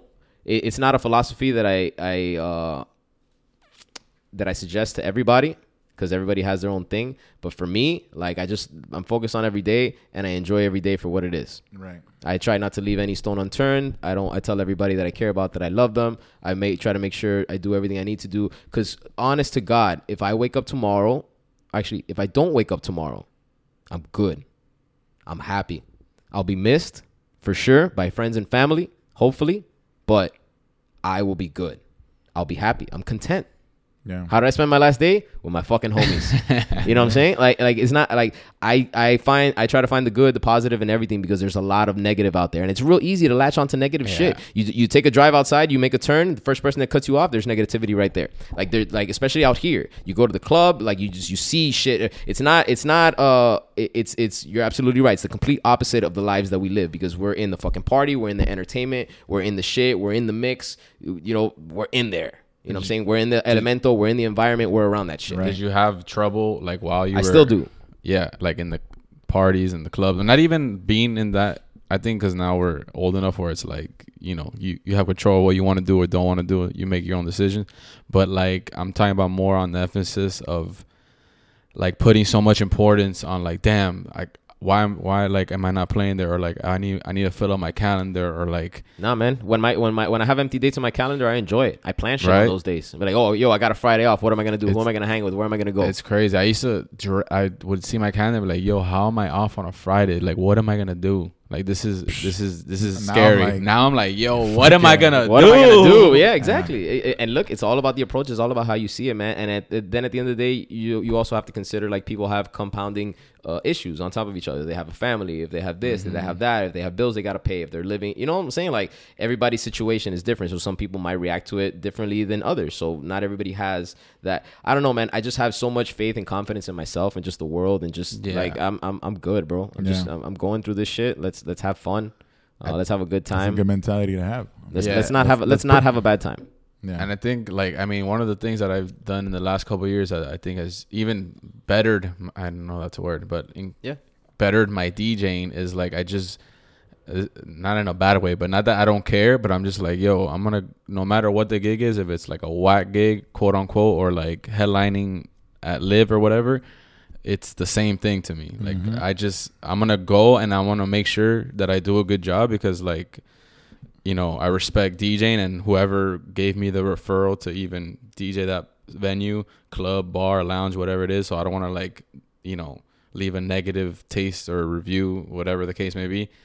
So for me, it's just like I don't care what the gig is, and I'm not gonna put no importance on it. So I, I relieve that pressure off myself of like, oh, I need to get kill it. So then next week I'm here, and, and I'm Right. like, yo, if I'm not here, like whatever. You treat Yeah, it's you, the you- flow. You, I mean, treat I- them all the same, man. and I Yeah. think and I think it's the flow of, of, of everything because you know we've we've talked about it in the sense of like oh you get out of that gig and like you think you crushed it or you think it sucked and somebody thought you were good or whatever but like having that mentality and you know I've I've I had it the other day too where I was like yo like you know what like this is a like I'm here for a reason like I'm here at a gig where I've been chosen to be here and let me do me and do that and you know I flowed and I, I thought it was a cool night, and then somebody was like, the two of the managers were like, "Yo, man, it was fucking dope. Like you fucking crushed it. Like blah blah blah." And I'm just like in my head, I'm like, Eh, "Shit, like Yeah. okay, Yeah, like yeah. damn, like all right." And and and I don't want this to sound cocky, but it's just like to me, it was just like mid gig. I was just like, "Yo, like, like this is fun. Like I don't know." yeah, at the end of the Like, day, it's like we're DJing. I'm bro. just like I'm DJing and like and then and then and then you guys know me that I'm super fucking like weird and I start playing weird shit. And I was like, let me just play what the fuck they want to hear and like keep keep it basic enough to where it's fun, but I'm like having fun with it too. So it's like I don't know. And you I can't take you can't take shit too seriously, bro. You can't, man. At the end of the day, what we do is a fun job. It's a fun Yeah. line of work. Like you, it, it it also depends on the person. You know how much you have control of yourself is how much you can excel and and not lose yourself. Because we all know a lot of people that drink way too much. We all know a lot of people that right. uh, their careers are you know like are where they've been at for the past five ten years and we just know people that are just complacent and good with just writing it out because at the end of the day you're still a dj you're still playing music you're getting paid for it like you know uh, our worst case scenario is somebody's dream right. No, of course. you know course. like somebody that's sitting nine to five working in an office or just do, doing shit that they don't want to do our worst case scenario is is their dream that's that's the biggest thing that um you know I always kind of tell people and you know we've always talked about how like yo like you know the the corporate the private gig DJ wants to DJ the club you know how much the club DJ wants to DJ the private gig like all day like Yeah. all the line time them up like yo like like yeah you have to carry you set up whatever all that shit but some people enjoy the manual labor of it and then they enjoy that they're doing that and then they're at the club they don't have to worry about oh there's fucking six bottle parades like yo like remember that what you're doing is is is is Bro, at the end of the day, we're playing. Like I always think of like every time I get in my head, or I'm Mhm. like, damn, like why do I gotta do this gig? Or I'm like, bro, there's probably like a group of scientists somewhere in a room trying to cure cancer. Like Right. what we're DJing, Yeah, bro. yeah, yeah, like yeah, it's yeah. It's not not that science. serious. like, it bro. doesn't really fucking matter like yeah, no like, one's gonna remember that you killed it that night. Yeah. Like maybe a couple people and will remember that moment, but like that's not your whole entire existence. Like you killed it that one night at a club. Like and then if you know and if you took the risk and it didn't work and you recovered nobody remembers the risk you take you know like i mean unless it's really bad but like we understand that like throughout the night yeah you're gonna be your your hardest critic but if the flow is right and everything's working like it works i guess i don't know Uh, two things. Um, when I was at Wood last Thursday, Mhm. uh, my lady friend that was with me uh, really enjoyed your selections. And Oh, she said thank you. you. were really good at uh, at mixing different genres together. thank So you I just want to throw that out there. there and then go. Uh, another thing that you were saying about doing your best at every gig. Yeah, man, I've been on that shit for a long time now, bro. You do your best no matter what. You always give it 110%. There's Right. fu- and and it's it's out of if you don't do that, you're disrespecting what puts fucking money in your pocket. Exactly, It- you're it- you're disrespecting the culture, you're disrespecting the game, you're disrespecting every other DJ that would want to be there doing what you're doing. Exactly. Uh, it doesn't matter how many people are there. And I tell that to clubs because sometimes I'll go travel. You know, when I travel, go to different cities and whatnot, sometimes I'll show up in the city and they'll be like, hey, man, sorry, man. You know, I don't think we're going to have a good turnout tonight. I'm like, I don't give a shit. Let's fucking rock. Yeah. Right. You know, let's have a good time. If there's 50 people, it's 500 people. You know, no matter what, I'm going to play the same. Let's have a good time. Let's make sure, you know, they have a good time. And you have to have that approach to it, man, because Right. like, like you said, bro. No, and al- and yes, also- all we do is DJ, but, ex- But- same same thing. But, It's but and also- same but on that note, because uh, and I mean it as in like, yo, we're just DJing, so to like slack off and just be like, yo, I'm just gonna like call it in tonight. It's like, bro, like I'm getting paid to play music. Like I can't like. There's no way in my soul that I'm gonna be like, all right, like fuck it, I'm and just also- gonna play some records. And also, what you just said right now is, is something very crucial. And then, like a lot of to also like a lot of the beginner DJs or like people that aren't as experience, Like, if a manager ever tells you that, like, never be like, "Oh man, today's gonna suck." Then, oh, never, bro. That's, I, that's I- but I've seen people. I've seen it. I've seen it, bro. Like, I, if I'm saying it, it's be- it's just like, "Oh shit, so, really?" so, so what? Your your night was just dependent on how many people or the people there. And like, what's And crazy usually- is that people that say that is exactly like the girl that comes up to you and is like, "Can you play a song?" And you're Right like, now? "No," and then you're, they're like, "Wow!" Like their night's ruined, Yeah. then they're gonna leave. That's like Yeah. you saying the same shit. Yeah, like I've always been like, damn, tonight's gonna be slow. I was like, ah, fuck. All right, well, you know, like time to have some. Like I always switch it. I'm always like, oh shit, yeah, but you know what, should be good. Like I got some people. mean- like I always, whenever anybody says something like that, I always just like kind of switch it. Like, oh yeah, but you know, like But I mean, if Like, you think if you think about it, like you picture the worst night at, at a spot or the best night, like is it like what's? I mean, yeah, there's people and you're like killing it and having fun, but like even if it's dead, like you're you're DJing. Like, I mean, still on fun. Thursday, on Thursday it was really slow. It was really, it was probably top five. Like, imagine slowest nights I've ever had. and and he was still DJing like if it was packed because he played by Baila Conmigo. What, imagine someone at a nine to five saying, "Yo, it's a slow," like that. They mean it. Like, "Yo, Yeah. today was terrible. Like, it was damn, slow." Today I just got to do ten reports instead of twenty reports. It's like. that still sucks. I, al- I also liked hearing uh, Yung Joc "Hear Me Coming." I hadn't heard that one in a few years. Wow. That's I like my, I, I, I like that one. I hadn't heard it in a long time. that's time. in my like. I have like that goes into That's my one. that goes into my is. Swizz my Swizz set. Swizz. Why? Because it's like high energy, like hundred BPM. Yeah, but that was more to me. It's more of like a like a twerk New Orleans bounce, like a just well, I go. beat. You know what I'll play? It's a juvenile. Okay, here we go. I'll do. This is what I'll do. I'll I'll do "Hear Me Coming," and then I'll do whatever Remy Ma, whatever, and Yeah. then so it's like into that like hundred without going into like nothing too new. It's a little. I have a bunch of those little records that's like, damn, Young Jock. The Yeah, Remy Ma. is another one. Conceited too. I play Conceited like Remy Ma, but it's like those. It so you can go into like the Swizz Beatz, even like bring them out, or you can go into like the Scott Storch run. Do you still do you still play Geeked Up? no, Who plays that, bro? Damn, I used to like that. I'm high as a motherfucker. Alright. I don't think I play that. Yeah, it doesn't. Yeah, I play Billy Blue. Um, I still play Billy Blue. fresh from head Fresh to toe. Fresh from head to toe, man. Still works. I have a little routine. Sometimes. I have a little routine that I go into Rock Boys. Let's just say that. Damn, Damn. It's that intro. That's it. it's gonna get stolen, bro. Hey, so you look like the Joker that I posted. What? I posted that video. The the guy doing like the Joker dance in the steps and he falls. Yeah. Yeah, I saw it. I saw it. Yeah. So I was gonna That's it. post it, and and the caption was gonna be like, when another DJ tries to redo your routine, but it was gonna be too spicy. So I was That's It's too spicy. I don't Spicy, that's, bro. that's mild. nah, but So, anyways, it's accurate. it is. I wanna back to what you were saying though. So you never, but you never been a big drinker either, right? Uh, I was when I was. Oh, that's uh, right. When I wasn't supposed to be. like 15, Um, 16. Yeah, man. I uh, look. I was in. I was just around a lot of people, and and and and luckily, when I was out like partying and stuff like that, I never really drank. When I went to clubs and all age parties and stuff like that, obviously I didn't drink. Um, my friends would drink, but I didn't because I was DJing and I was just there to work. Um, but on my off nights, I would drink and and like I would like chug Absolut out, out of the bottle and shit. When I was like 16, it was fucking disgusting. Um, but you know, it's something that I did, and and and I used to like to get pissed drunk and shit like that, and just like honestly, the liquors phased out. Not it, it is a lot of things, man. For me, like number one, overall, everything is the control.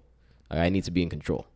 Yeah. Like I, I I could be high out of my mind on Pluto, even though it's not a planet anymore, and I could still do anything. Yeah, and, uh, and You know what I'm like, saying? al- Like- alcohol and or weed hits everyone different. So it, Right, but but just like but yeah, but still, man. There's no like, nah, man. Alcohol is just to me. It's honestly to me, alcohol is the the biggest and most dangerous drug that exists. it is. to I, me. I think it. Is. I think it's super. because Just it's illegal. And Yeah. available. Uh, but but and listen, and it's just easy to abuse, and and I, I think more than anything, it's glorified. And Nobody looks at drinking in a bad way Right. unless you, unless you're passed out in a corner, uh, you know, like can't get up type of shit. And even then, some people think that's funny and still, you know, what I'm saying, It's- glorify it and it's celebrate. it. glorified and it's. Ac- accept- It's not accepted, but it, I mean, it's definitely accepted. It's even more than accepted. It's and it's celebrated. Well, okay. Celebrated. All right, so let's. the. All right, so so so the opposite of that, just like since we were talking about the, uh, the opposites, when I went to visit you guys at uh at a spot you guys were playing at a few a few weeks ago on a Sunday, and everybody went to take a shot. Oh, and you yeah, took yeah. and you took a, and you took a video of it, and then you got to me, and you were like, "I take a shot." I'm like, "Nah, nah, right now." I had somebody hit me up. I actually had a couple people hit me up, uh, but one DJ in specific uh, that hit me up, and he's like, "Man, this is why I look up to you, bro." Because you don't give a fuck what anybody thinks, and you still like. I, I- he was bewildered at how I could stand there and not feel any kind of way about not taking a shot. Yo, I turn down drinks over and over again every night that I play, just Yeah. uh, just on the regular. It's like it's you know, it's like And what's that meme? I can't think about, but the one where people are like you know like negativity, Yeah, yeah, yeah, you know, like that one. Like it's like it, I'm just used to it, and then and it, it it's just me. It's a personal decision, man. I don't like the way alcohol makes me feel. I don't like what it does to my body. Um, it just you know I can have a drink casually. I can have one or two drinks, but Mm-hmm. I can't get drunk like that anymore because that feeling, it like it doesn't vibrate with me. I can't And I, I can't function on that. uh, on. It's like, not even the it. feel. I think it's not even the feel. I mean, to me, my my shit, and we talked about it. My shit was the next day. It's like the feeling is cool, but it, it just got to the point where like it wouldn't, like the hangover wasn't worth the night. Oh, it, ne- it, never, it never is. It never, is. I mean, unless you don't mind and you don't have shit to do. Because to me, to have to lose two days to drink, I'm straight.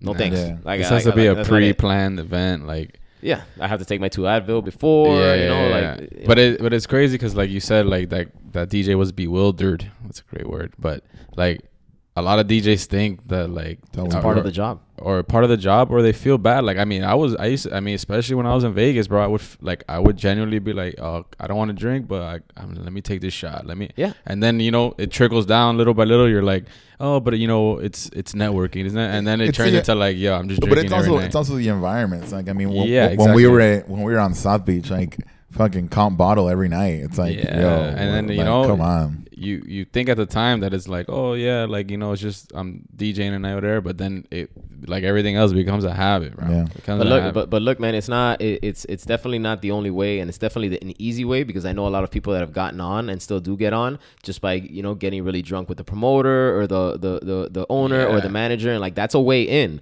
Like it, day it's 100%. one hundred percent a way in. And I know there's people that listen. My my career could have gone a lot different if I wanted to suck some dick, straight up. I'm not gay.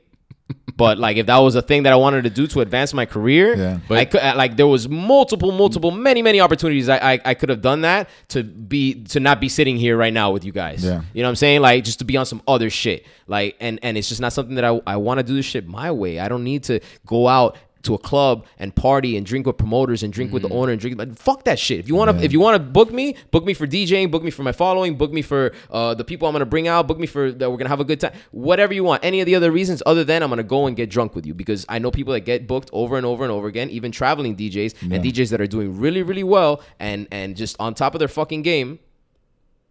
But it's because of that. And that's a big part of their shit. Everywhere they go, And they get shit faced. It's expected. So what happens when you don't want to drink anymore? You're not the fun guy. You're not Kawhi anymore. And bye bye. We don't want to book you anymore. There was a conversation about this recently. I don't. I'm trying to remember where, but there wasn't. Um, I think Juan was involved in it. Uh, but yeah, it was about that, about having that attached to you. Like, you, if you're the guy that drinks, when you're, if you want to stop drinking, like you can't because you're the guy that drinks and you're the guy. I mean, that happened to me. Like I was the guy. he was for a while I was literally the guy for the longest, but I Nah, but I, I not. I, I, know, I mean, I mean, there's a not, not to, different- not to that extreme, but to me, it was like, oh, like, the thing is you, like, like, like, like Zaya knew, like Zaya, Paul, everybody in the team knew that, like, when we would do one of the fucking link up or like whatever event that we would do, like, I was the one that was getting like, I was the one that was like, But and also it goes back to what he was saying. Like it, back then, especially when you're younger, you think like whatever, this is gonna help me. And like if you already don't mind drinking, like you, you weren't a drinker. So like me, I was kind of like always in between. So I'd be like, whatever, I'll get drunk. Like uh, like I, I mean, I'm I grew coming up- up, I'm yeah. coming up. But then like I said, it turns into like, yo, fuck, I'm drinking. Like all like to me, I mean, to me, it's just been just growing up in Nicaragua was like so normal. But throughout the last years, I I just really took a step back and I was like, yo, this shit is not what it's supposed. To like it's not what it was, and it's not. and it's not so much of drinking. It's a lot what he said. Like then it's like, yo, It's but everything, like- you're booking me just because like we don't even we're not really boys. We're just like have a moment. a lot a lot of it for me stemmed out too just from when I just started paying more attention to myself and taking care of myself more. Right. Like when I started eating better, eating healthier, just eating clean. Like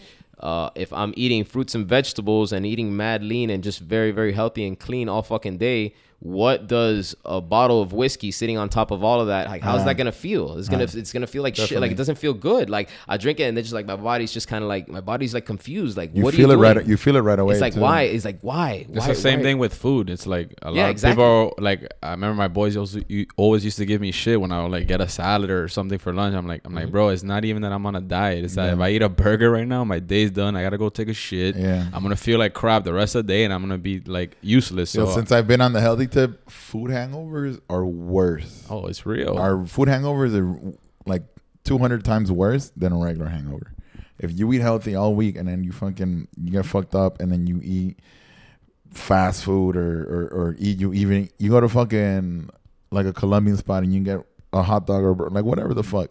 it's real. You wake up the next day with a brick in your stomach, dog, and you can't eat anything, you can't drink anything.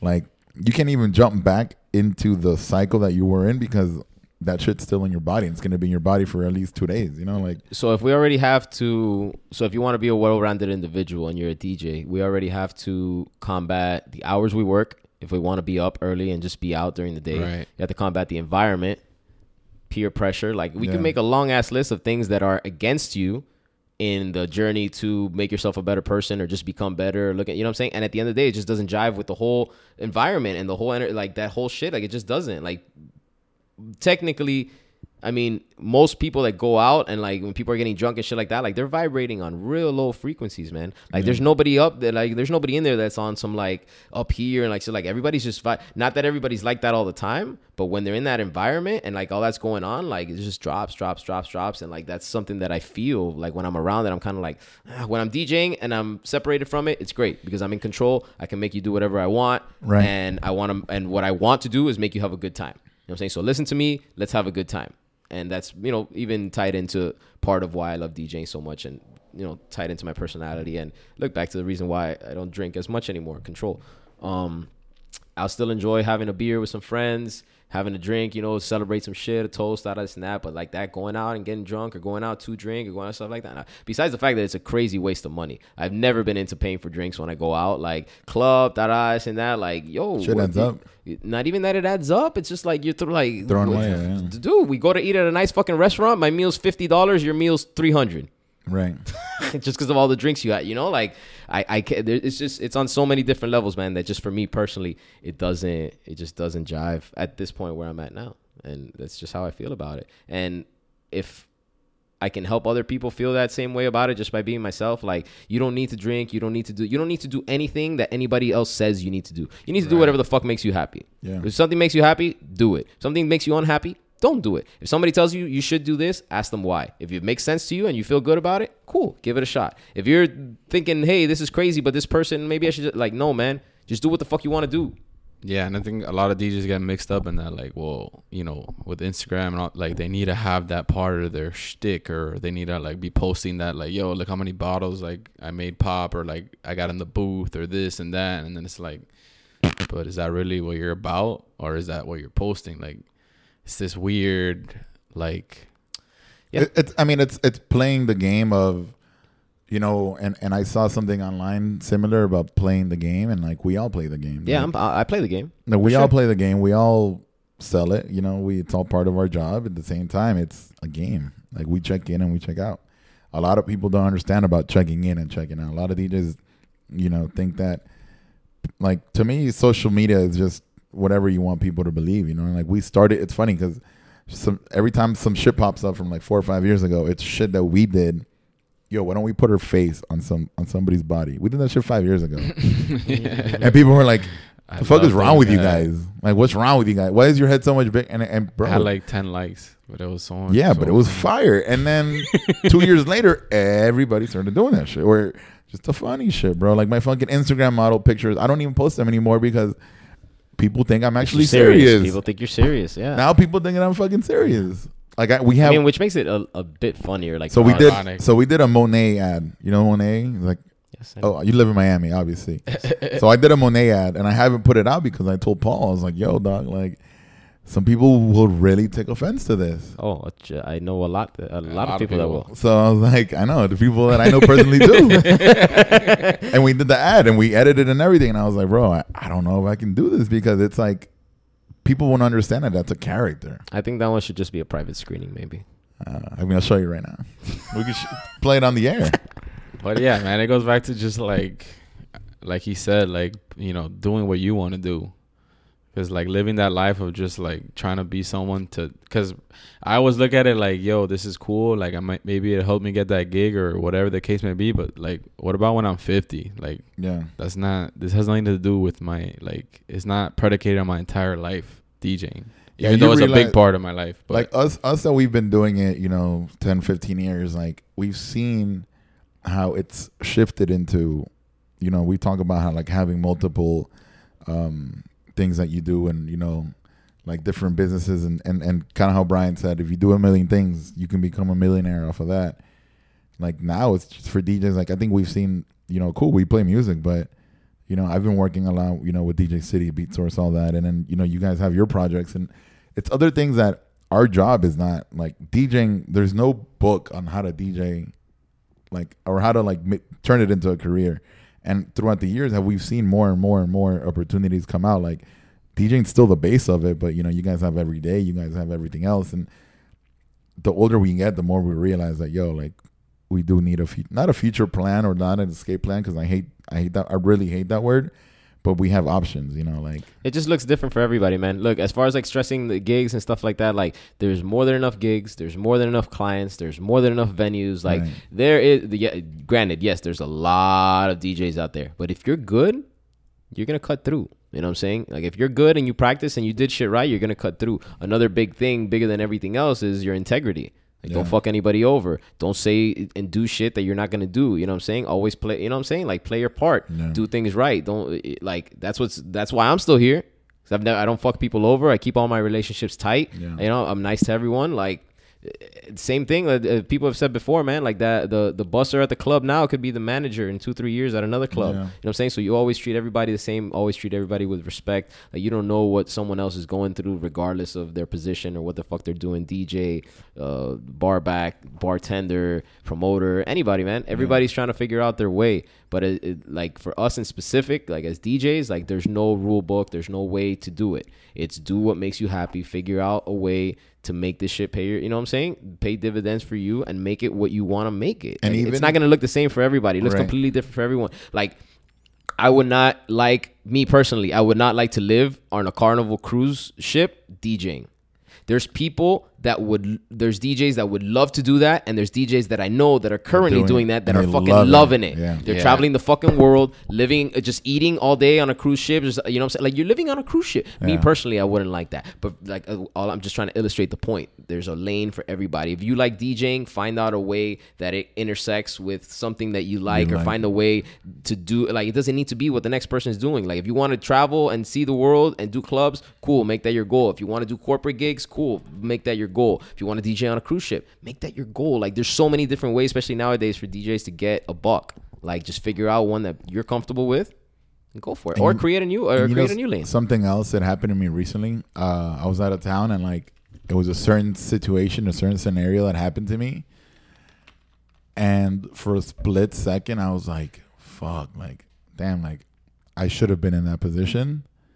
And then I literally, as soon as I didn't even finish the thought, and I was like, "You know what? Like, what am I even? Why am I even telling myself that? Because what I'm like, I not envious, but like the what happened that made me feel that way, it just hit me back, and it's like, yo, that's gonna happen to me, but in due time. Like that, that time's gonna come. Mhm. Like the situation that happened, it was just something that, like in a few years, it's gonna happen.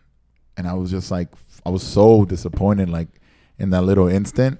But I just automatically bounced back, and I was like, wait, why am I even thinking of that? Like, I why am I even? Why is that even a thought? Like, it's almost impossible to think that like eh, like you have the same trajectory as any other person because they're literally an, another human being. Yeah. Like their decisions and their life, their are life like is completely it's like different. you'll never be like anyone else except yourself. So Yeah. So I mean, just because we say stuff about like younger DJs and this and that, so like it's stuff that you know happened to me last week. So it's like, yo, Same problems, different age, same problems, exactly. different different part of the DJing game. for two weeks, two years, Same twenty years, thirty years, and just remember that like shit like that does happen to everybody still. So, Yeah, well, I mean, it, it- that's what we signed up for. That's why we're still in it. That's why we're right. still. There's doing no shit. finish line. There's no like. I mean, we we we talk about it all the time. Like you said, you know, it's always it's a re- evolving career that you can't set a goal because if you set a goal, you lock yourself into that. But what's next? You know. I mean, just like success, man, it looks different to every single person. Uh, to to most people, it looks like a bunch of money and, and a bunch of things and that this and that. To different to everybody, it looks different, man. Like everybody has a different gauge of success. It's not gonna be the same for you as it is for the next person, at all. dropping gems on this podcast, Fact. bro. Uh, listen, Jeez. man, we're just having a conversation amongst friends, bro. What are you doing? Checking if the time's too long? Oh, we got. I'm just making sure everything's recording. Oh, man, nah, we got. Nah, he, uh, Hector's Come already on, checked that a few times, Hey, bro. come on, go. bro. Would have stopped this shit a long Hey. time. Come ago. on, bro. Well, we have the f- fourth channel. Oh yeah, yeah, yeah. That's I mean, what I was checking for. Oh, the nah, backup. but we're gonna have his his mixtape featured on this week. Okay. I, I didn't know if we were gonna drop songs. No, no, no, no, no. I don't know. I mean, have you decided which one?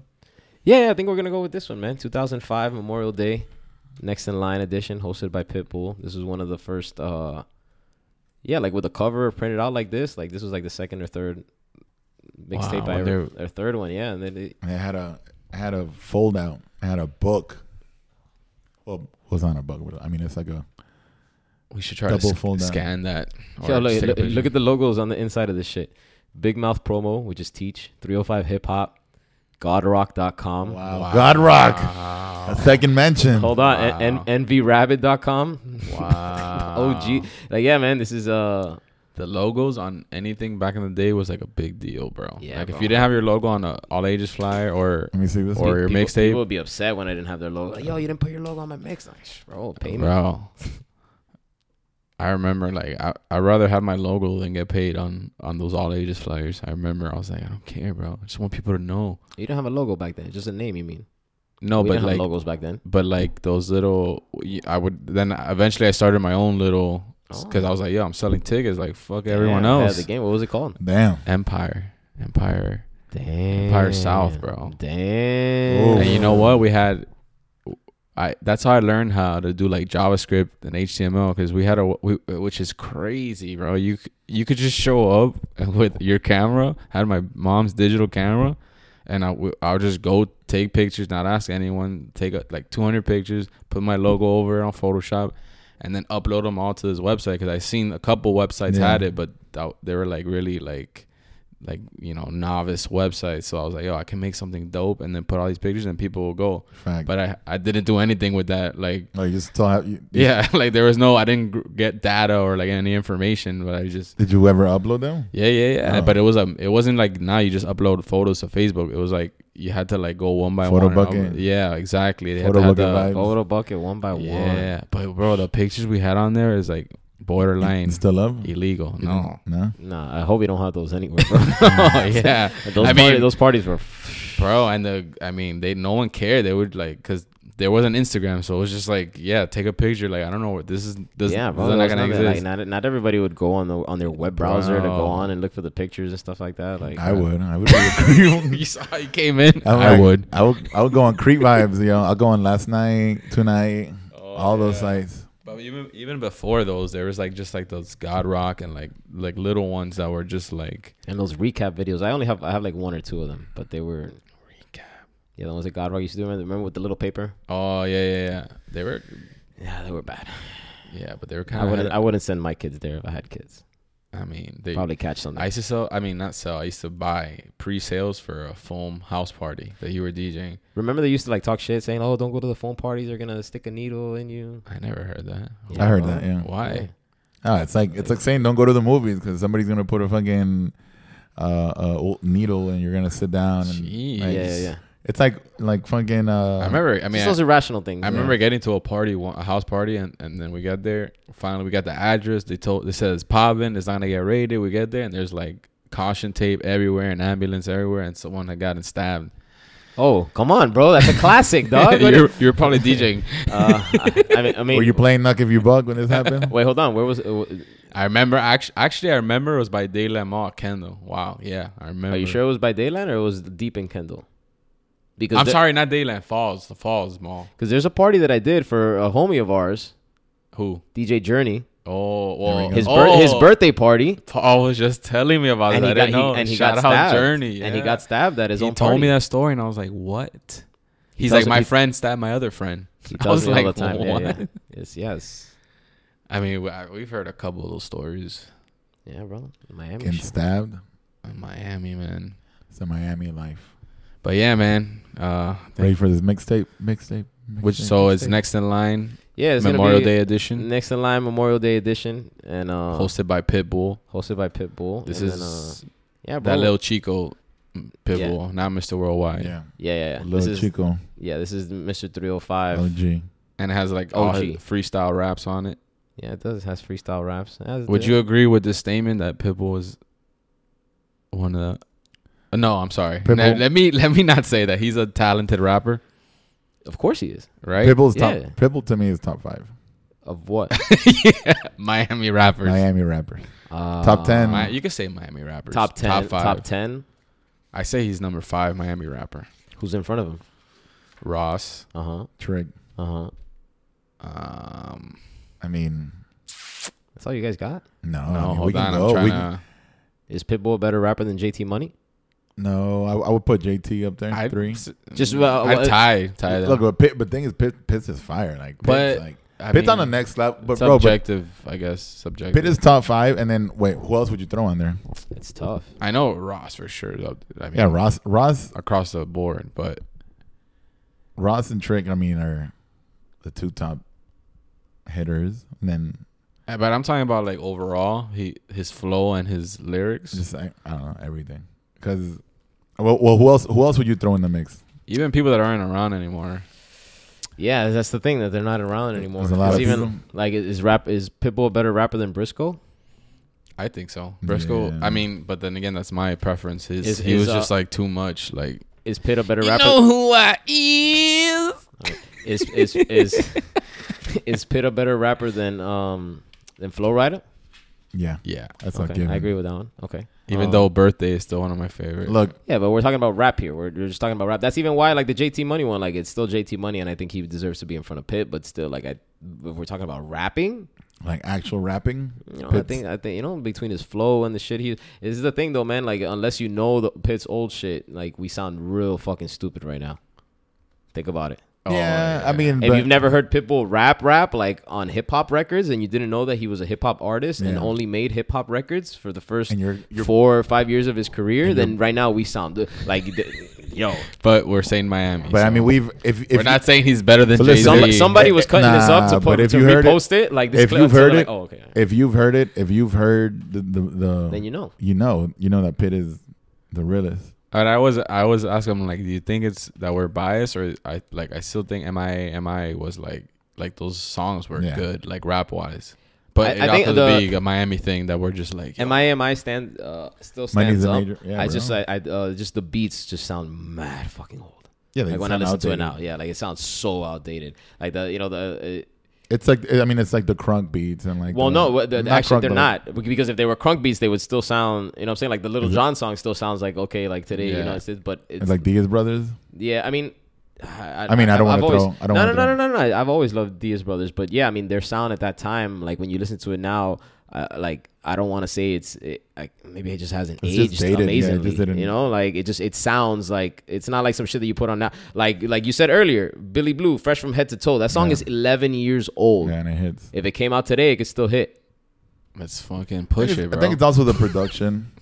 Yeah, no, no, no. I, I mean, I was I was strictly talking about the production, just just Yeah. itself. Like it just sounded, but but at the same time, that's not a bad thing because it sounds like an era of Miami, and it sounds like the time that it's supposed to sound like. You know, I still play, uh, and he gives me. Well, he doesn't give me shit, but I mean, people think it's pretty wild that I do it.